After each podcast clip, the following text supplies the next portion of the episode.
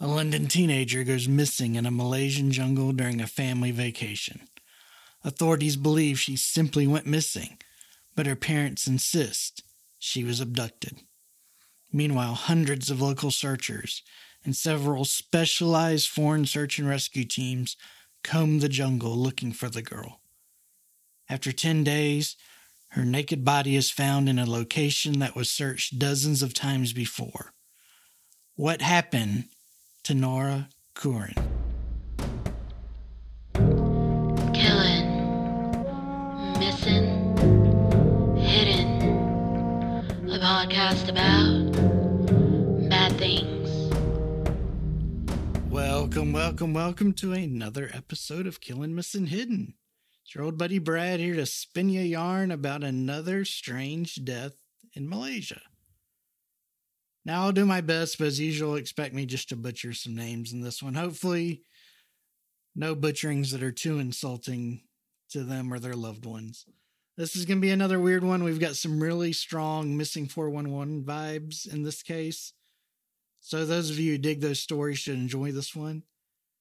We also have the police bringing in shaman to help look for this girl, supporting what we learned about Malaysian culture in last week's episode, at least when it comes to the government and spiritual matters being mixed. If you want to learn more about this case, check my show notes. I think this episode probably has the most citations to sources of any that I've done, suggesting it may be the most extensively researched. I don't know if I would necessarily claim that, but certainly got a bunch of source material to look at. Um, and that's, I mean, this is out of all the episodes I've done. I kind of went nuts trying to get the facts right in this one because there was just so many contradicting sources. Hopefully, I got more right than wrong, but we'll see. All right, we're just going to jump into this vortex of madness that we call a podcast. Nora Quoirin was 15 years old when her family took a vacation to the Dunsan Resort in Malaysia in August of 2019. Now, this is a resort that describes itself as very exclusive, a self contained complex surrounded by 4,000 acres of thick jungle. The trip was planned to last for two weeks. Now, when the family arrived, all they wanted to do was go to sleep, even though it was 7 a.m. local time. They had just survived an overnight flight from London to Kuala Lumpur, then traveled to the resort over land. It was 18 non-stop hours of travel, so they were whooped. The resort assigned the family to one of the seven houses they keep available for guests on the property. Nora was allowed to sleep upstairs with her two younger sisters in a shared bedroom. Now, the Dunsan Resort is a high end facility that attempts to give its visitors a feeling of being secluded and just kind of all wrapped up in nature, as best I can tell. The houses don't come with any televisions. The only Wi Fi that's available is in the common areas. And the excursions that they plan for guests are focused on appreciating the natural beauty of the area like this the experience is so real that you know if you go check out the the biggest attraction is a nearby waterfall and apparently you know you go swimming in there you're likely to come out with some leeches there's a hike uh, that takes you up into some mountains and apparently some of the uh, trails aren't much wider than your foot when you're walking and they get slippery when it rains and you know you kind of take your life into your hands so that that's unique, right? The food provided is done in a farm to table sort of way. You know, I guess you you can't buy Oreos for dinner. Um, you're going to be stuck with whatever they grow there. It sounds disgusting, doesn't it? Um, the rooms are designed to give visitors just breathtaking views of the area. Like that's how they're designed. That's what they focus on. And from the pictures I saw, they kind of hit a home run there. Uh, most of the information I'm getting about this place comes from the reviews I read online. They didn't pay me to say any of this, sadly. But it looks like a really unique spot if, you know, if you're able to travel to Malaysia and can afford the room rates, which are a tad high. Uh, you know, if the Dunston Resort wants me to come do an episode live from there, I'll be happy to. Now, because of its design, the the resort didn't put an emphasis on security. Uh, it's out in the middle of the jungle. They figure no one's going to mess with you. So there's really not a whole lot of security cameras. There's no barriers that prevent somebody who's outside the resort from coming into the resort. And it lacks a lot of what you'd probably consider just common safety fi- features at a resort. This is my attempt at foreshadowing. So be prepared. I know bad things don't normally occur on this podcast about bad things. So that's why I wanted to give this warning. All right. So, though she was 15, Nora suffered from a condition known as holoprosencephaly or something like that. As best as I can understand it, this is a condition where a person's brain doesn't develop correctly. It doesn't form into two hemispheres like you always see in textbooks and stuff from high school. And because of that, it left little Nora with the mental age of a six year old. Um, plus many other restrict, you know, restrictions that stem from that. She had very limited verbal communication skills. Um, you know, she couldn't really read or write much. She had difficulty walking more than 20 or 30 meters at a time. And she she was very shy uh, and essentially was dependent on her parents to kind of get through each day, particularly her mother. She was, you know, she clung to her mother and she really needed her mom in her life.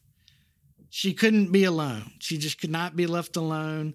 And she seemed to to lack the ability her condition caused her to not have any real problem solving skills. So, for example, one of the things I read was say she got separated from her mom in a grocery store or a clothing store or what have you. Um, you know, her default response would be just to sit down on the floor and start crying. And then if a store employee came over and t- say, "Hey, come with me, we'll look for your mom," she would get up and comply. Whether she wanted to or not, she just she kind of lacked the ability to question authority. And she would never, ever, ever fight back or resist in any way. Um, you know, she went to a school that catered to her needs, and even there, there was some bullying. And apparently, you know, if people kids were picking on her or whatever, she'd just stand there and cry, but she wouldn't put up any resistance a relative, I believe it was an aunt who was interviewed, said, you know, Nora was even too scared to go into her own backyard without somebody right there to hold her hand. Uh, but you know, in spite of all these challenges she faced and and how difficult her world was, Nora was described as just a doll. You know, she had a huge heart. She loved her family, and they adored her, of course. And you know, we we always hear in the true crime world that you know a smile that would bright up a room or light up a room or whatever. But nora is probably one where that that's a genuine um, legitimate expression to use. So the uh, family again you know had the exhausting trip to get there. They spend basically their first day just in the resort recovering you know getting over their jet lag but they were excited to explore this eco resort and the next morning, everybody awoke early, but they quickly realized something was wrong. Nora was impossibly missing. The family, of course, instantly started to freak out, as you would if you had a child with these limitations. You would you would know what a serious situation this was immediately. And Nora's dad didn't hesitate. He called the local police to report his daughter's disappearance. And before we get into the meat of this, I want to give a quick or quick and massive shout out to a YouTube channel called Top Mysteries, hosted by a fellow named Adam. Uh, he does an amazingly thorough breakdown of this case. It's, you know, one thing you will learn as we go through this one is there's a lot of conflicting bits of evidence. And, you know, Adam has his opinion on how things go down. I don't necessarily agree with him on all of this, but it's just the way I interpret it in my speculation. I don't think it's a bad thing because it's it's giving more ideas to the world. and he's clearly done his homework. Uh, so I would encourage you to go watch his summary of this case if you find it interesting.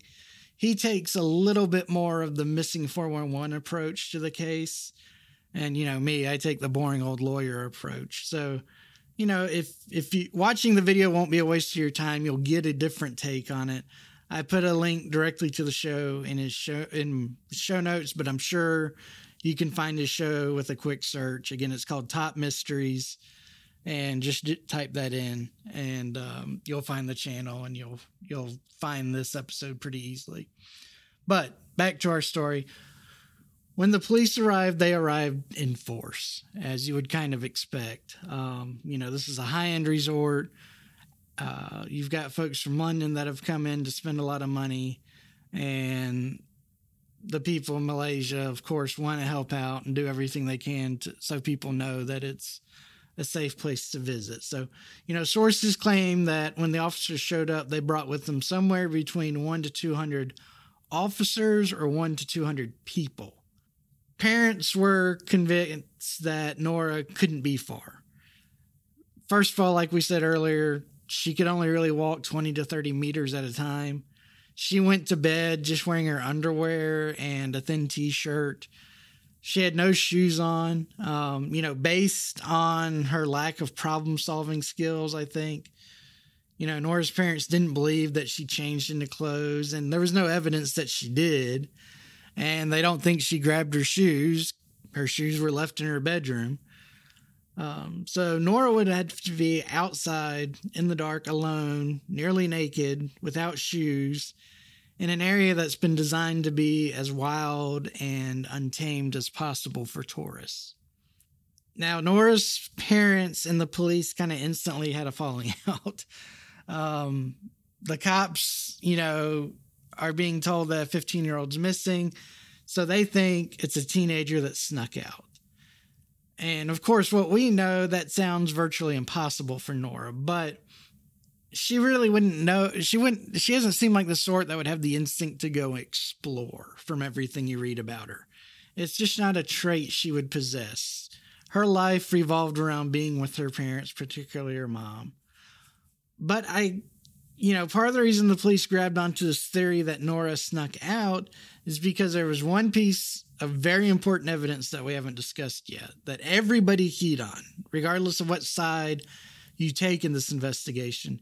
Everybody focuses on the fact that there was a downstairs window that was found wide open in the morning when Nora's parents were certain that all the doors and windows and whatnot had been shut the night before. Now, this particular window, Nora's mom would say this, and the owner of the resort would later admit the locking mechanism on the window was broken when Nora's family came to stay. And, you know, regardless of what theory we follow, we can take comfort in the fact that Nora is being looked for. The police have at least 100 people searching, whether you think she skipped out on her own or she's been abducted. Now, the big problem with the dispute was Nora's mom, in particular, wanted the search area expanded because if Nora had been abducted, she wouldn't still be in the local area, which is logical. But the police were intensely focused on just searching the jungle. And in fairness to the police, and you know, I'm a former criminal defense attorney. I'm not going to bend over backwards to protect the police, but I, I am here because I think probably there was a language barrier that caused the initial confusion. You know, I think they were able to communicate that their teenage daughter was missing. If you're told a teenager's missing on a trip, I think most of us are going to say, okay, they probably did sneak out because that's what teenagers do. They do stupid stuff because they think it's fun. But it, I think it took a while for the police to truly appreciate Nora's limitations and why her sneaking out wasn't really that feasible of an option or that logical of a conclusion. But, you know, the police were adamant that, at least in the press, They were not considering the possibility of an abduction. They were looking for a missing teenager. And I, you know, I get where the Nora's parents would come from. That would burn me up if I'm saying she physically cannot run away from here. Why are you not treating this more as a kidnapping or abduction? Now, I would note that one thing that I found peculiar is that Nora's mom insisted, in part for her reasoning that she was abducted, is that Nora couldn't, she wouldn't be able to figure out how to manipulate the locks on the windows. But when being questioned by the police, she conceded that Nora could have accidentally gone out the front door while looking for the bathroom in a new place late at night. But once she got outside, you know, Nora's mom says she likely would just sit down started crying and hollering for me. Nora's mom also tells police that during the night she heard voices. They weren't loud enough to really wake her up because, you know, again, they're exhausted. But she definitely remembers hearing whispers. She couldn't understand what they were saying. She didn't even know if they were what language they were speaking. But she could just hear people talking, and it was multiple people. The dad backed up the mom on this, saying, Yeah, I heard it too. But it doesn't appear that Malaysian police ever really bought into the story for whatever reason. Now, because Nora's mom was Irish and her dad was French, not only did uh, England send resources, the Irish and the French also sent resources to assist in the search. So you've got Malaysian police out looking, you've got French police, you've got Irish police, you've got English police. Uh, they also sent professional search and rescue experts who spent their entire time in Malaysia in this jungle looking for this girl. These countries, excuse me, these countries also sent diplomats and translators and other kind of support type personnel to help ease the strain the family was facing in communicating with the local authorities. And though the sources weren't totally clear on this point, I believe it was really at this moment when the translators and the you know the the support personnel show up that the Malaysian police truly understood Nora's situation. And at that point, they did unofficially expand their search area to look for routes that would have been likely taken by kidnappers or human traffickers. But publicly, the police continued to insist this was just a missing persons case. case. Now, the Malaysian police, as well as some of the other countries, sent uh, police dogs to help with the search. And curiously, a lot of the dogs caught Nora's scent near that open window. And they could follow the scent for a few dozen yards outside the house. But all the dogs lost the scent before reaching the jungle. And police roamed all around the area with the dogs, never caught another scent. Police also had a pretty clever idea they drove around on, you know, in vans. They bounced around in all terrain vehicles and motorcycles, playing a recording uh, that Nora's mom made of her basically saying, Nora, it's your mom. Come out. We miss you. We love you. Please come out. The uh, powers that be involved in this case were also able to secure the assistance of a special unit known as the Oh Lord, here we go. Me butchering a name. Senoi Praaq. This is basically kind of an a, a volunteer unit of indigenous locals who are expert trackers. They know the area better than anyone else in the world, and they've kind of formed their own search and rescue group to help out whenever somebody goes lost in this part of the world. Now, police, you know, they're out there hiking around searching too, but they're also doing traditional police work. They find several fingerprints near or on the window, and they couldn't get matches on most of them. Obviously, they, you know, like Nora's mom's fingerprints were on there, some of the cleaning staff's fingerprints were on there. But they had three or four, depending on what which report you read, fingerprints that they just could never match with anybody. And I think to this day have never been matched. Searchers managed to find several footprints that they believe to be Nora's in the jungle about five days after she went missing. There are only a few of them, and they were near a stream, but it was kind of the first bit of hope that they had during the search that Nora was alive, and, and you know, in some way, shape, or form, she was walking around at least. Now, no information was really offered as to how old the fingerprint or the footprints were thought to be which I think would have been helpful, but it, it just didn't make it into any news report. Like I mentioned at the top of the show, Malaysian officials hired multiple shaman to help look for Nora. And, you know, like we talked about last week, uh, it, this is common in the Malaysian culture. They have a very strong belief in the spiritual world, and they rely on it heavily when making important decisions or taking on any important tasks, such as looking for a 15, uh, 15 year old girl here. So the shaman come out and pray all around the resort and, you know, make offerings to the various gods and spirits in an effort to find Nora.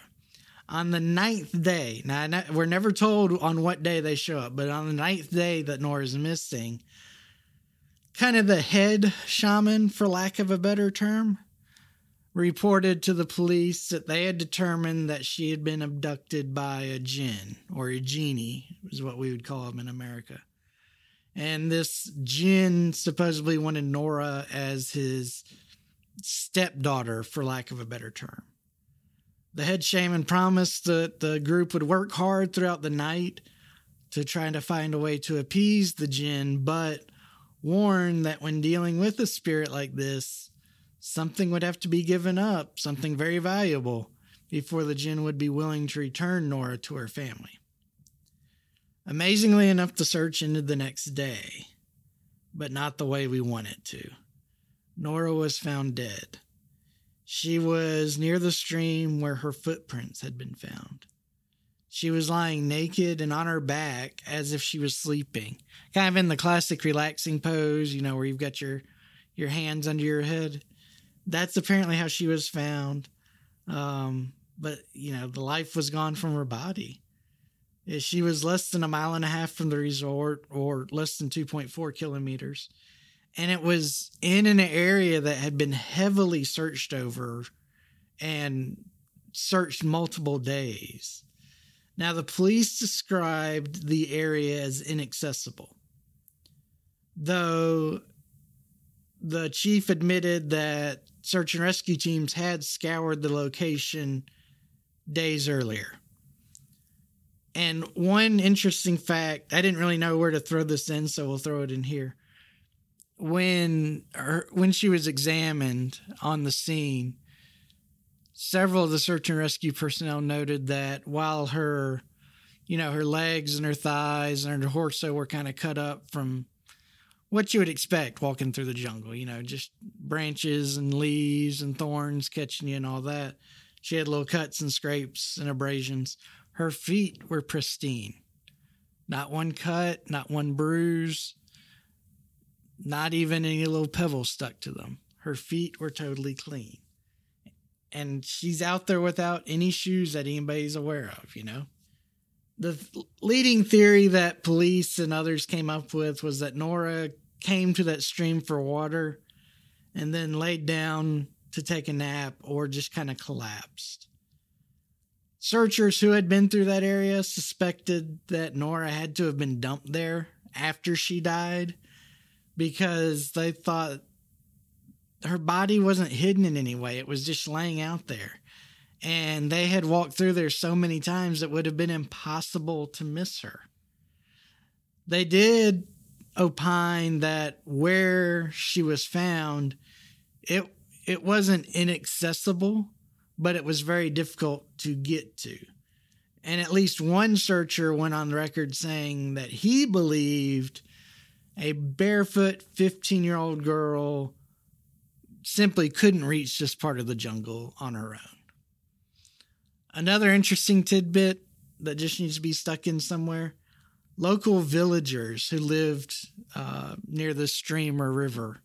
It was described both ways, so I don't know how big it really was. Uh, claimed to have seen a young white girl swimming and bathing in that stream or river the day that Nora disappeared. An autopsy that was done in Malaysia found it probable that Nora had died from a combination of extreme stress and hunger. It claimed the report claimed that there were no signs of assault, sexual or otherwise, and ruled that Nora's death was due to misadventure. It also concluded that Nora had been dead somewhere between two to four days before she was found. Now, Nora's parents challenged this finding in the Malaysian court because they just didn't think it was possible. She had to have been attacked and killed somehow. And shockingly, they won. Uh, the judge that heard the case ruled that it was illogical to conclude that a young teenager with Nora's limitations could have navigated such challenging terrain and been able to avoid detection for so long. This ruling required the coroner to find the death or to redefine the death as open, meaning that because it's not misadventure, it's now open, there's no official ruling on the cause of death. Police were allowed by law to continue investigating it. Now, this was interestingly in spite of a second autopsy that had been performed by a British pathologist. And that pathologist reached the exact same conclusion as the Malaysian authorities. But the ruling, which came down in June of this year, has been seen as a huge victory for Nora's family. Again, because police can continue to work on this case and treat Nora's death as a possible homicide. I've entitled this part of the episode in my notes here, Oh my God, the questions, because that feels right. Whew. We are going to ask and try to answer a, a ton of questions here. So I'm going to start with one that objectively is a, a bit of a silly question in the grand scheme of things, but I touched on earlier. It's just a detail that nagged me. Nora's mother stated that she was aware of the window that was found open having a broken lock. That when Nora's found missing, you know, it's wide open. But Nora's mom also kind of got really upset and really defensive when police suggested that Nora open the window. Now, if it was locked, I understand to some degree why Nora's mom would want to impress upon police that Nora just could not have been the one to open it. But it seems undisputed here that the window was not locked and could not be locked. So why pick that fight? If the window's not locked, nobody's claiming that Nora could not open it. I think the real issue that should have been argued here, and according to reports, was not the main focus of their conversations, is Nora wouldn't have gone outside from what we know about her. Whether or not she could open the window, she would not have gone out into the dark. I mean, there could have just been a giant hole in the wall there, and I believe that Nora would not have gone outside by herself. So the issue's not the window, but the the parents, especially the mom, really got in the police's face about this. And you know, that's worrisome because this is evidence of the parents being non cooperative with the local police from the get go. And I get, I mean, everybody's panicked. Lots of folks respond poorly in situations like this. So it could have been that the, you know, Nora's mom was just out of control with emotions and it came across as combative. But sadly, that slowed down the investigation, and sadly, it kind of raises some other questions that we're going to get into. Now, this kind of fits together with our next question of why were the Malaysian police so insistent that Nora was missing rather than abducted? I mean, statement after statement you see in the newspapers make it clear that at least the brass, the leadership of the police, refused to at least publicly entertain the idea that some sort of abduction had occurred. The reports indicated all the locals' police efforts was spent searching the jungle surrounding the resort instead of looking for any human trafficking type of leads. And that strikes me as a bit foolish. You have to consider that possibility. And I do think from reading some of the articles that that was actually done unofficially. But I think the police's attitude, at least towards the media, had a lot to do with protecting Malaysian tourism because that's one of the biggest industries in Malaysia. You know, to have a European special needs child abducted from this pricey exclusive resort, that could easily have some ramifications and could negatively affect tourism in the country. And I'm guessing that police were kind of monkeyed with by politicians, at least on the PR side of this case, into saying, this is just a missing person. There's no abduction. Nobody needs to overstate anything or freak out. I'm hoping that's as far as the political meddling went, but it very well could have come into directing the entire search operation, which would be bad. Now, one question I had doing my research that, again, I've kind of hinted at in telling Nora's story why are there so many conflicting media reports? And if you go and do your own research or just pull up the articles I listed in my show notes, you'll see conflicting reports on even the most basic of information. Like, for example, I don't know what time Nora was discovered missing. Each media outlet offers a completely different time. It was somewhere between 6 a.m. and 8 a.m., but we don't know what. And that seems like a fact that would be pretty easy to nail down if you're a reporter, you know? You know, likewise, another thing. Never found a consistent number of shaman shaman that were brought into the investigation. There were photographs that were provided in articles. I don't know that these were photographs of uh, shaman at the resort, but in those photographs, you saw the about five or six working together. Yet some reports said there were over a dozen that were on site. And again, individually, each one of these details, for the purpose of us as the public, don't really matter, except for the fact that it's so concerning that if you can't tell me what time this child was discovered missing, how much can we trust of your reporting? I mean, even the BBC can't tell you what time the child went missing. It's one of the most basic facts of the case. I mean, when you're talking to the cops, that's going to be one of the first questions asked. And there's not going to be a debate on it. You woke up at a certain time. You saw your daughter was missing at that time. Why do we have a two hour window when that could have occurred? And that's just, you see that consistently with each detail major, or minor, in this case, depending on which newspaper or other source you go to to read. All right, our next question. Why did the police insist the area Nora was found in to be considered inaccessible, to be totally impenetrable, just this lost land of jungle?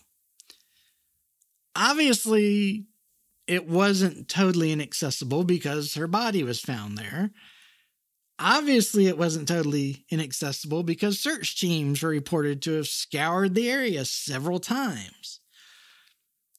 So that must mean why are they looking there if they think it's impossible for Nora to be there? They had to believe that she could have gotten there.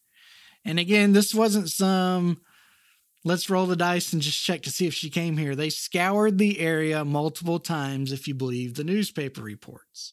They found her footprints there days before.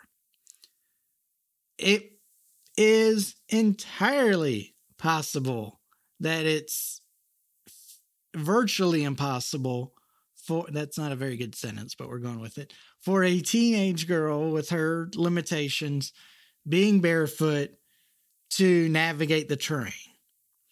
But let's ask ourselves this Is it more likely for this young girl to have stumbled into this terrain on her own, or is it more likely for a kidnapper or abductor to carry her dead body through this rough terrain and leave it laying in the leave her laying in the position she was found in without leaving any tracks of his own. It kind of makes me think the area wasn't as impassable as police claimed. And if we believe that story of the villagers, it sounds like Nora may have been there the day she went missing because they said she was swimming and taking a bath. That brings us to the next question Do we want to believe the villagers? Here's Nora, a girl reportedly too timid to go into her backyard alone, whose stress response is to sit down on the floor and cry. And on the first day she's in the jungle, she's bathing in a river? That just doesn't work in my mind. Now, in fairness, the only details we get from the villagers is that they saw a young girl who was white. We don't know any more details beyond that. It could have been another family staying in the resort. The villagers could have just gotten some detail, you know, that detail wrong. I personally don't buy the story that they saw Nora the day she went missing just bathing and playing around in the river. That's contrary to everything we know about Nora from the way her family describes her. And it's not just her parents, it's her extended family too. You have that consistency. Mom says it, dad says it, aunt say it, uncles say it, grandparents say it. So I, I'm very inclined to believe that her limitations are not being overstated. Okay, we got to talk about the condition of Nora's body now. She's found in a previously searched area, laying naked next to a stream, resting her head on her hands as if she were sleeping. Everything about this, to me, screams that she was not just dumped there. Or, if she was dumped, it was done by somebody who really cared for her. Now, Traditionally, when a murder is committed by a stranger, the killer doesn't care what condition the body's left in. But a telltale sign that somebody has been murdered by a loved one is when the body, some modesty, some degree of respect is left for the body. You know, if you walk into a crime scene and you see a woman wearing a dress laid over the bed and her the dress is pulled up, you can see her underwear and all that stuff. That's going to suggest a stranger killed her and left her in that position. A husband or a child is probably going to pull down the dress to cover up her unmentionables. So she's has that dignity in death. So why is she being left naked but in such a peaceful position and you know this part bothers me a lot because it just doesn't make any sense and it doesn't follow any traditional patterns but i will acknowledge that the tendency to keep the dignity may just be a, an American thing or an Anglo Saxon type thing, it may not be a cultural tendency in Malaysia. I don't know if a Malaysia husband would cover his wife, you know, after murdering her. So on this point, it does make me lean towards believing that Nora merely laid down and never woke up as hard as that is to fit in with the rest of the facts, because she's described as laying there in such a peaceful position. Searchers were able to find Nora's footprints on the fifth day of the search. The articles I read left me with the impression that only a few were found and in the muddy areas surrounding the stream. Now, since Nora's body is found near that stream, were there really no other footprints in this area? Going back to the question I posed earlier about are you more inclined to believe that she wandered into this impenetrable area or was she carried by a killer into this area? Nora was a small girl for her age. She weighed somewhere around 40 kilograms, which is just under 90 pounds. Imagine a grown man, let's say, because a man's much more likely to commit a, a, murder of a child than a woman is. How could a grown man walk through the same terrain, leave the body in that position, and not leave footprints? It just, I mean, he's going to be probably double her weight, wearing boots carrying her, which is going to add another 40 kilograms or 90 pounds on top of everything else, through this muddy terrain, and there's no heel marks anywhere. You know, there's no place where it looks like footprints were covered up. That's just really hard to believe. And so that makes me think Nora traveled alone. Now, as to her cause of death, it sounds weird. You know, she died from stress and hunger when she was out there 10 days, but she would have died on either the somewhere, you know, the sixth, seventh, or eighth day. You know, typically you don't succumb to hunger that quickly. What I could gather was that the stress they're talking about involves Nora developing an ulcer in her stomach and then the hunger, of course, causes her belly to grumble.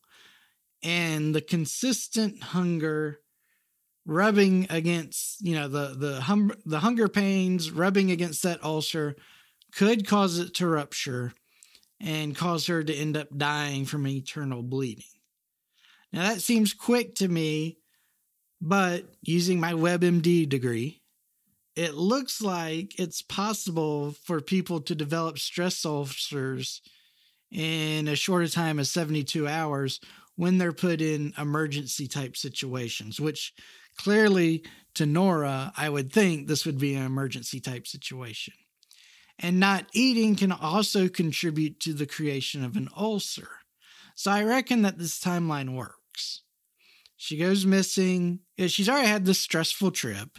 She goes missing, develops an ulcer on, say, day three of the search. From the hunger, starts rubbing on it. It ends up bursting on, say, day six.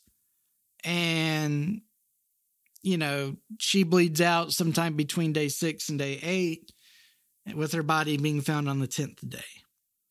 Now, I did take the time to run this scenario through my fancy sister, who's a doctor, and she confirmed that, in her opinion, this timeline is possible. It's much more. She said that someone can bleed to death from an ulcer only a few hours if it's been ruptured. But she opined that this scenario is much more plausible if the ulcer is a pre existing condition.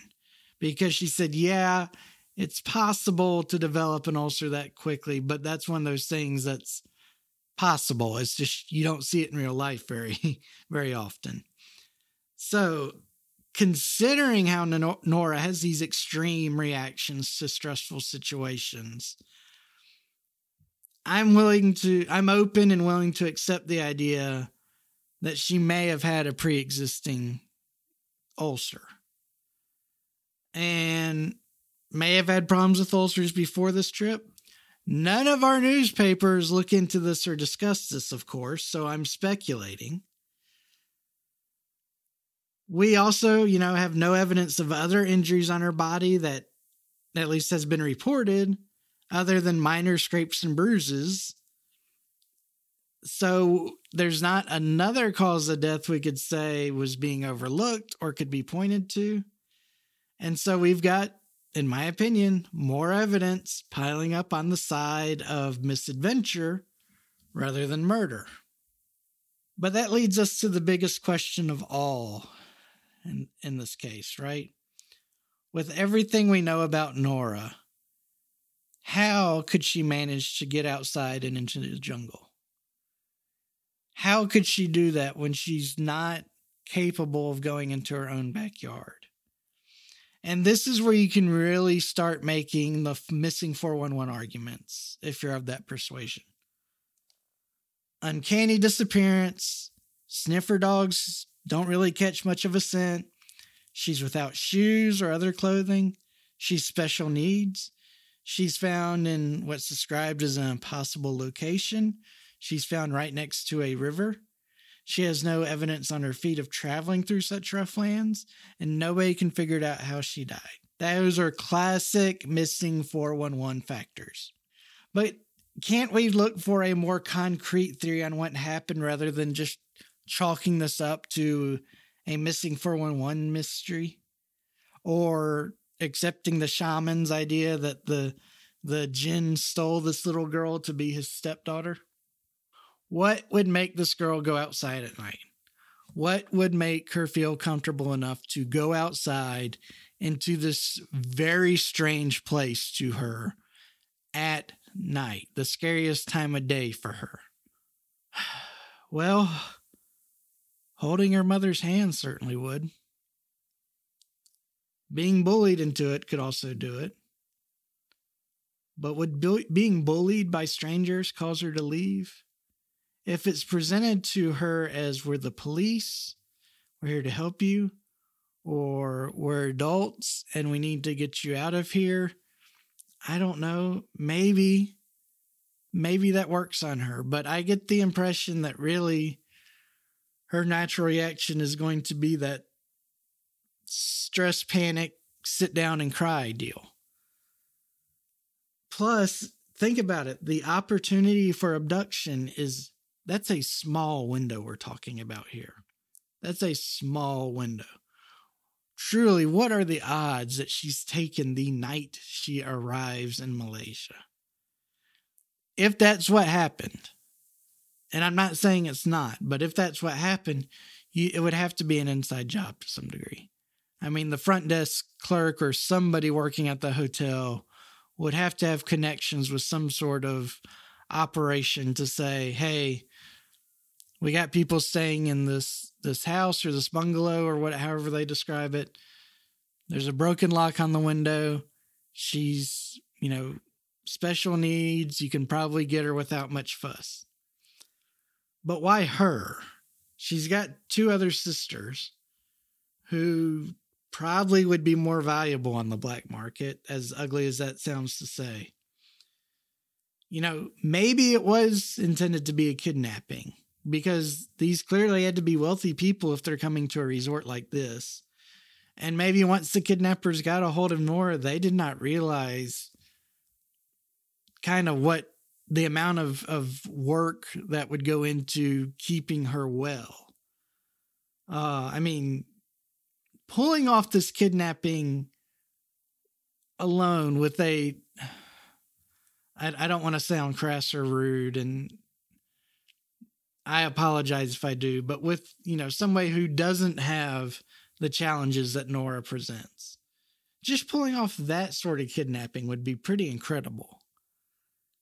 And that's without having the benefit of scouting the scene. You know, you'd have to enter the house through the broken window, go upstairs, carry the child downstairs, pass her to an accomplice on the other side of the window, get out of the house, drive away, all without waking any family member all without causing the child to cry or yell, and apparently all without leaving any traceable fingerprints. That just seems so, so risky, in my opinion. Now, I do think if you're going to do it, it's going to be part of a human trafficking operation because then you're not worried about whether or not the parents are going to pay. Um, you're just gonna sell her for whatever amount of money you can get. But but I think a kidnapping would yield more money because parents, rich parents, are going to be willing to pay more to get their little girl back than any sort of buyer on the black market would. Again, unless the abductors simply did not realize how much care Nora required. And like I hinted to earlier, we do have to entertain the possibility that the parents were involved no evidence of this. This is all speculation. This is all just putting pieces together to make a theory. But again, Nora would not be upset if it was her mom asking her to go with her. Maybe mom even has some extra clothing, an extra pair of shoes to make it slightly easier for Nora to walk. Now, it's undisputed from family members and friends that Nora was excited about this trip because she wanted to see the waterfall. Well, that river slash stream we keep talking about, that comes from the waterfall. So it could have been possible that mom says, Let's go check out that waterfall, honey, just me and you. Now, of course, there's that problem, of course, you know, Nora can't walk very far. So she would need help getting to the waterfall. Uh, it was a mile and a half away. She's only walking 20 to 30 meters, which is roughly 60 to 90 feet at a time. Maybe dad would have to come along and kind of give Nora a piggyback ride to the waterfall. And of course, this would have been challenging. I mean, this is not an easy hike, especially at night, but it's not something that would require a superhuman effort, I don't believe. They had to go 1.5 miles, but they only had to go 1.5 miles. And then, you know, reaching down into some of the worst that I've seen during my days, maybe they get there, they play with Nora for a bit, and then they say their goodbyes. You know, mommy and daddy have to go get something from the house. You stay here. If anyone comes looking for you, hide. Don't leave with anyone but mommy or daddy. Oh, and let us take your clothes so we can wash them for you. You know, they leave Nora in the jungle, allowing nature to commit the murder for them. Because they had spent 18 hours traveling, would anyone really suspect them in this situation? I mean, why would you travel so far to kill your daughter. And of course, if they're tired the next morning from having done this, no one's going to find that suspicious because of the traveling they had done. You add in that broken window, and it's kind of the perfect opportunity to paint Nora's disappearance as an abduction. Especially when they both claim to hear these odd noises at night, but it's not disturbing enough for them to wake up, which is that's a little weird to me. You know, with Nora's condition, pushing the abduction angle on police would have been very easy. Would also explain why the window story mattered so much to Nora's mom, why she pushed that abduction angle so hard. You know, get the police looking in for Nora in areas, get the police looking for Nora in areas where she won't be found. There's actually no reports that either parent went out there and participated in the search for Nora. Uh, I mean, the mom did do the recording of, you know, with her voice and whatnot, but that seems to be as much as they did in the search effort. The couple also hired a very prestigious, highly regarded, well known attorney very, very early on in this investigation and they said they did that to help deal with the local police. To me, that doesn't sell very well because you've got Irish diplomats and English diplomats and French diplomats there to help perform that exact same function. You know, maybe he was hired to advise on other matters as well. Once Nora was found dead, the family just went home to London to have Nora buried. They never returned to Malaysia for the coroner's inquest or any other court proceedings. They allowed the attorney to take care of that. So I know what you're saying is Brad, come on, listen. We're talking about the death of a 15 year old girl in very sad circumstances. Why are you trying to paint the parents as a bad guys? What motive do you have for even suggesting this? There actually was a motive that some people have pointed to. Think about what a burden Nora would be on her parents. I know that's ugly to say. I, I get it. I've I've had friends with special needs child. I get it. It is an intense labor, but it is a labor of love. But not everybody's built for that. And after 15 years of doctor's appointments and surgical procedures and physical therapy and special education classes and just dealing with the day to day things Nora simply wasn't able to do, is it possible that the parents just were whittled down from the stress and made a decision that we would all find appalling.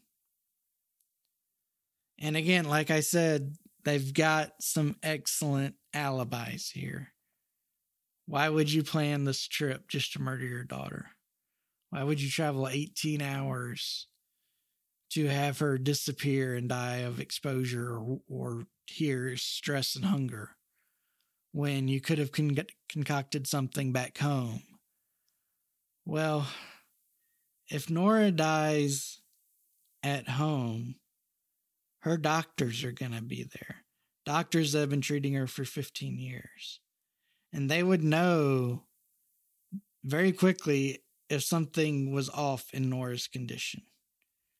But here, she's lost in a jungle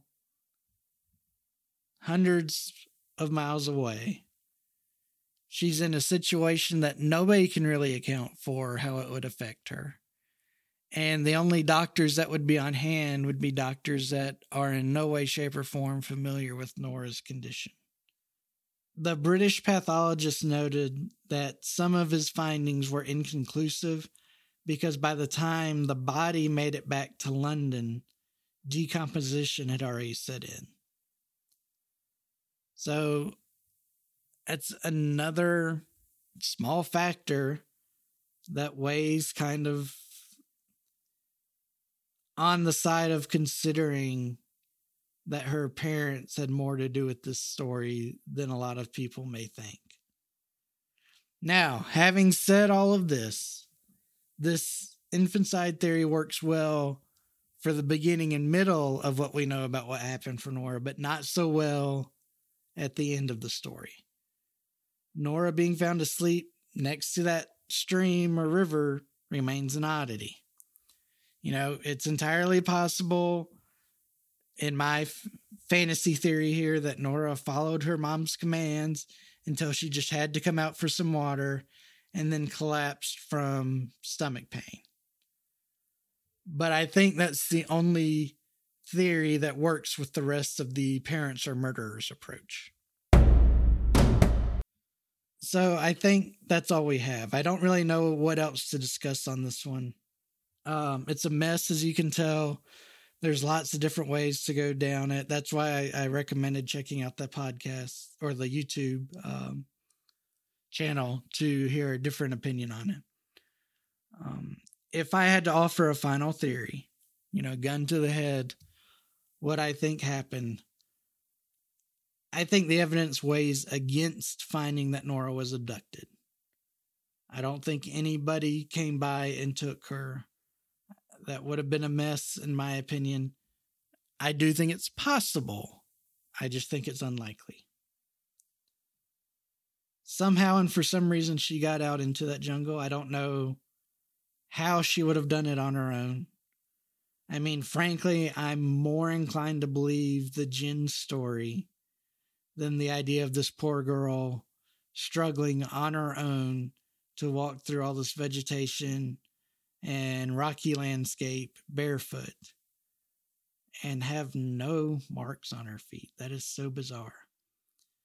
That just makes me think she had some sort of help. So I suppose, again, gun to the head, if you force me to speculate as to what happened, I would go with the parents had something to do with it. It's a terrible, terrible accusation to make on such shaky evidence. I truly hope that I am totally wrong on this. And, you know, I turn around these episodes in a week. I don't spend I, I don't have the luxury of pondering the circumstances for for weeks at a time, months at a time. But it seems like that theory that I crafted doesn't have too many holes in it. And I would argue sheepishly it has the fewest holes of any theory that we've discussed in this episode. Well, our, our second Malaysian case was no more fun than the first, huh? Probably much less fun considering the victim. Yeah, I, I do like that we get to keep some strangeness in the story with the missing 411 elements. I mean, as by now you should know without a doubt that I love having strangeness in our tales. Um, still, it's just this story really got to me. It's really sad. Um, you know, she just a sweet little girl who was dealt a crappy hand by life, and by all accounts, you know, her parents did a good job taking care of her, and she was a lovable little girl and all that. Um, you know, I don't like offering that theory that I that I offered and I, I do hope I'm wrong. I I don't I don't truly believe that's what happened, but that's the best guess I can make off of the shaky evidence we have before us. There's more out there. We just haven't learned about it. And hopefully, since we've had this new revelation of the Malaysian court saying no, this case is not closed, keep investigating we actually will have some degree of certainty come out of this. We'll have new evidence and we'll be able to say, this is what happened. We know for a fact that X and then Y and then Z happened. And that would be wonderful because I, I just would love to have closure in this case. I hate that it's open and I hate that it's such a mystery. Um, but it's a it's an interesting tale I had not heard, and I, I thought y'all would enjoy it.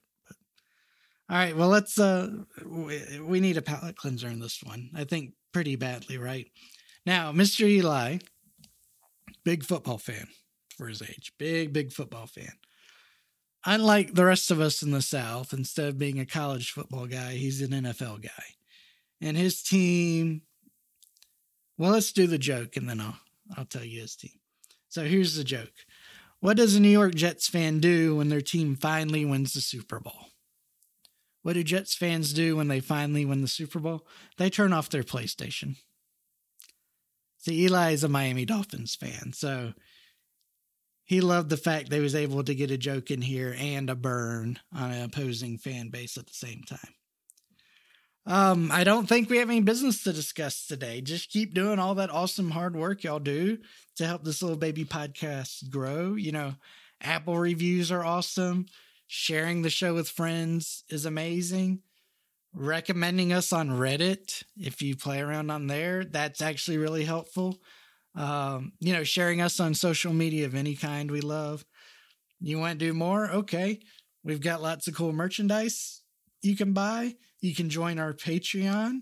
You can go out there and smite our enemies, you know, just all the usual stuff. So, thank y'all for listening. Thank y'all for tuning in. Um, I hope you found the story interesting. I hope you don't hate me for my theory on the case. Um, again, it's not one that I love. It's one that I hope I'm wrong. And as you can tell, I feel a little ashamed about it, but I'm just giving it to you straight up. Um, I hope you get lots of nice little surprises from someone in your life today. It won't be from me, but from someone. And, you know, just keep kicking butt at life. That's all we can do wake up each day, look life in the face, and give it a whooping. So I'll be back next week with a tale about something else that's terrible. I can't wait to see you then. Brad out. Thank you for listening to Killed Missing Hidden. Make sure to rate, subscribe, and share. Questions? Email us at info kmhpodcast.com.